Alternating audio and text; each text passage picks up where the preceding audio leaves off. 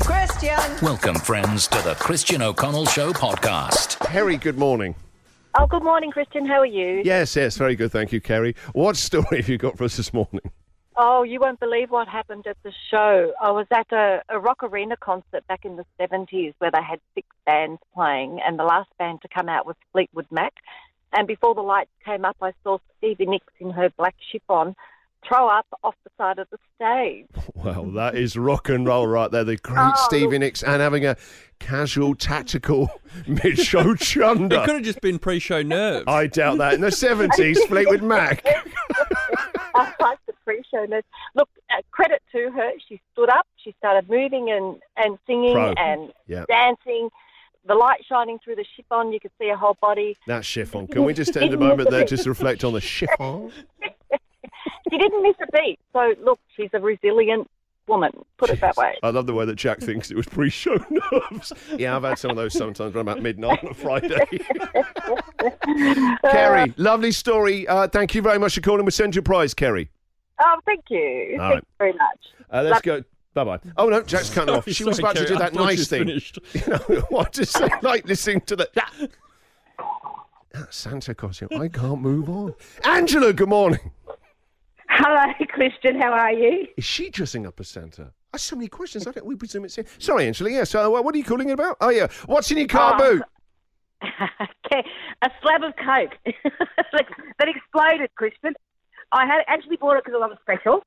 Left it in the boot because I thought if I brought it, bought it in the house, you know, the kids just go through it, and um, forgot all about it. And then I've gone grocery shopping one day, opened the boot, and then the whole bloody exploded. Oh, The whole goddamn- Yeah, I had a juice explode in the car once because I guess it heats up and the the top Well, explodes off the top. Yeah. Great. I don't know whether it's the heat or my crazy driving. I don't know. One of the two. Angela, One million dollars.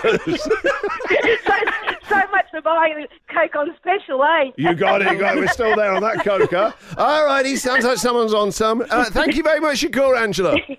You're welcome, Christian. See ya. Bye bye now. The Christian O'Connell Show podcast. One of the topics we're doing this morning is what's in your car boot. Our producer Tom said we couldn't speak to one of you who has a Santa outfit in the car boot because it's something, his words, not mine, to do with a kink. He told me it wasn't appropriate content for 10 past 8. We want to get it tomorrow morning at 6.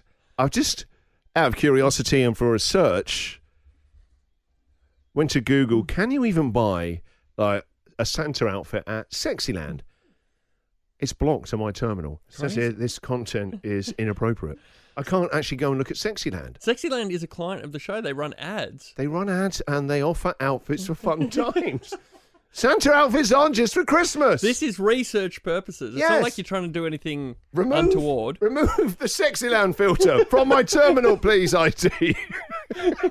We will not go back on air. You know what until- they've had to put that on? Why? Huggy. what do you think he's doing when he's playing those songs back to back? He does have a few outfits. He- We've seen him. We've seen him. He is a one man sexy village people.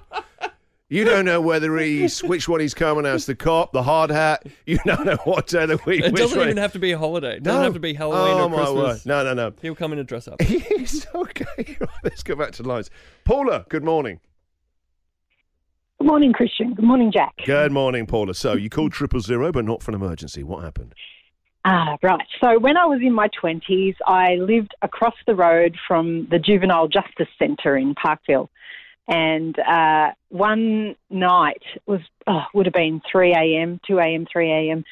This horrendous noise woke me up, and it was a police helicopter hovering over top of our building. And I don't know if you've ever been close to a helicopter, but they're loud.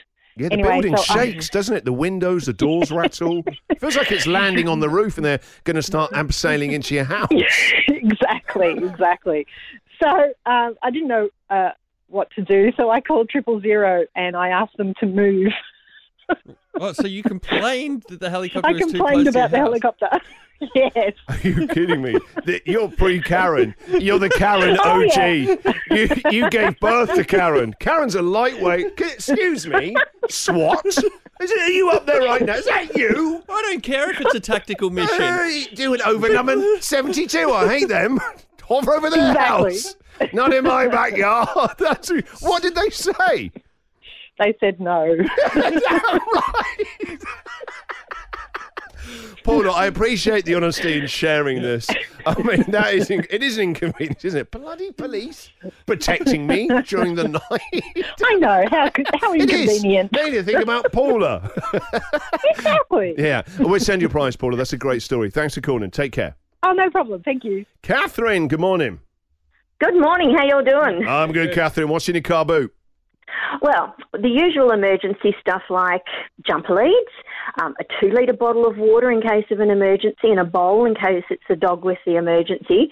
But I also have two boxes full of various types of nail polishes and the lamps to dry them and all the chemicals to prepare and get it off. Just in the unlikely event of a manicure emergency on the M1 or a pedicure emergency for that matter. All right, I thought you were just like one of these mobile. I don't even know if they have the mobile nail technicians where you can book someone. to I come- am a mobile nail technician, but you just never know. There may be an emergency, and I am prepared.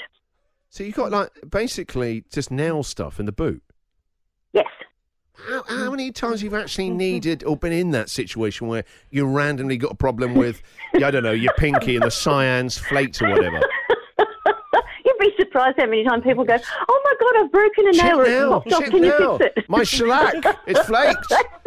exactly. Yes, You've yes, got it. See? I and do. I, I am Yeah. your emergency. I'm your first Gotcha. responder. Yeah. I, sh- I live in a house of three women. It's constant that smell of acetone doing their nails and stuff like that, and jars left Yeah, it gets a open, bit high. tipped over and stuff like that. Catherine, thank you very much for your call. Take care. You're welcome. Bye. This is the Christian O'Connell Show podcast.